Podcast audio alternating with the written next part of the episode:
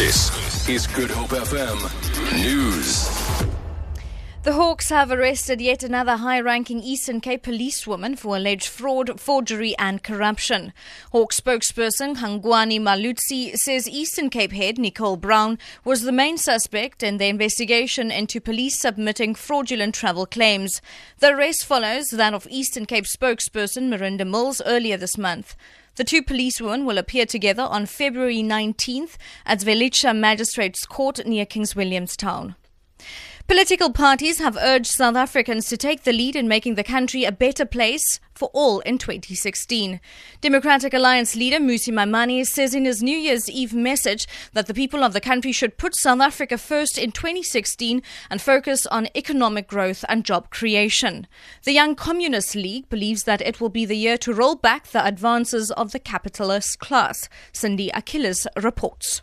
He's admitted in his New Year's Eve message, President Jacob Zuma has outlined the achievements of his government. The president says most South Africans now have access to healthcare and social grants have been extended to other vulnerable groups. However, he's admitted that more needs to be done to foster economic growth and job creation. President Zuma has also wished all South Africans a happy and successful 2016. Cindy Achilles, SABC News, Cape Town. In Cape Town, revelers are arriving in their numbers at the V&A waterfront. Lyndon Khan reports.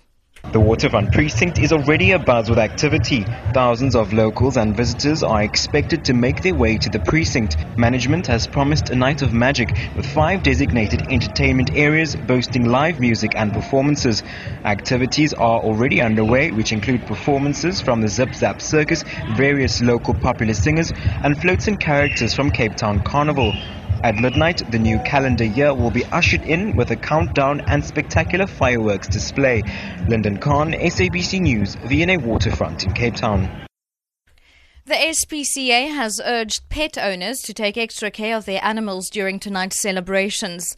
Garden Route SPCA manager Frida Janse van Rensburg says every year thousands of pets are traumatized and flee from their homes due to loud fireworks. We urge the people to keep animals indoors and to keep the doors and, and windows locked so that it can muffle the sound of the fireworks. Also play calming music so that the fireworks is not that loud. And finally, police in Brussels have arrested six people in connection with an alleged plot to target the city on New Year's Eve. The arrests come as cities around the world heighten security measures ahead of the large scale New Year's celebrations. The city's main fireworks display has been cancelled over the feared plot. Gavin Lee reports. From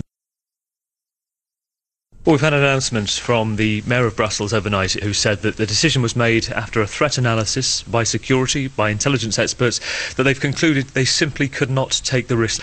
About 100,000 people gathered uh, here in Brussels last year, the biggest gathering that there has uh, you know, ever been for many years in Brussels. It was a record number of people. The fear was that the plan was not worth the, the risk given the intelligence they've had. These two men are still being questioned in relation to trying to set up and coordinate attack here in the city. For Good FM News, I'm Sherlyn Barnes.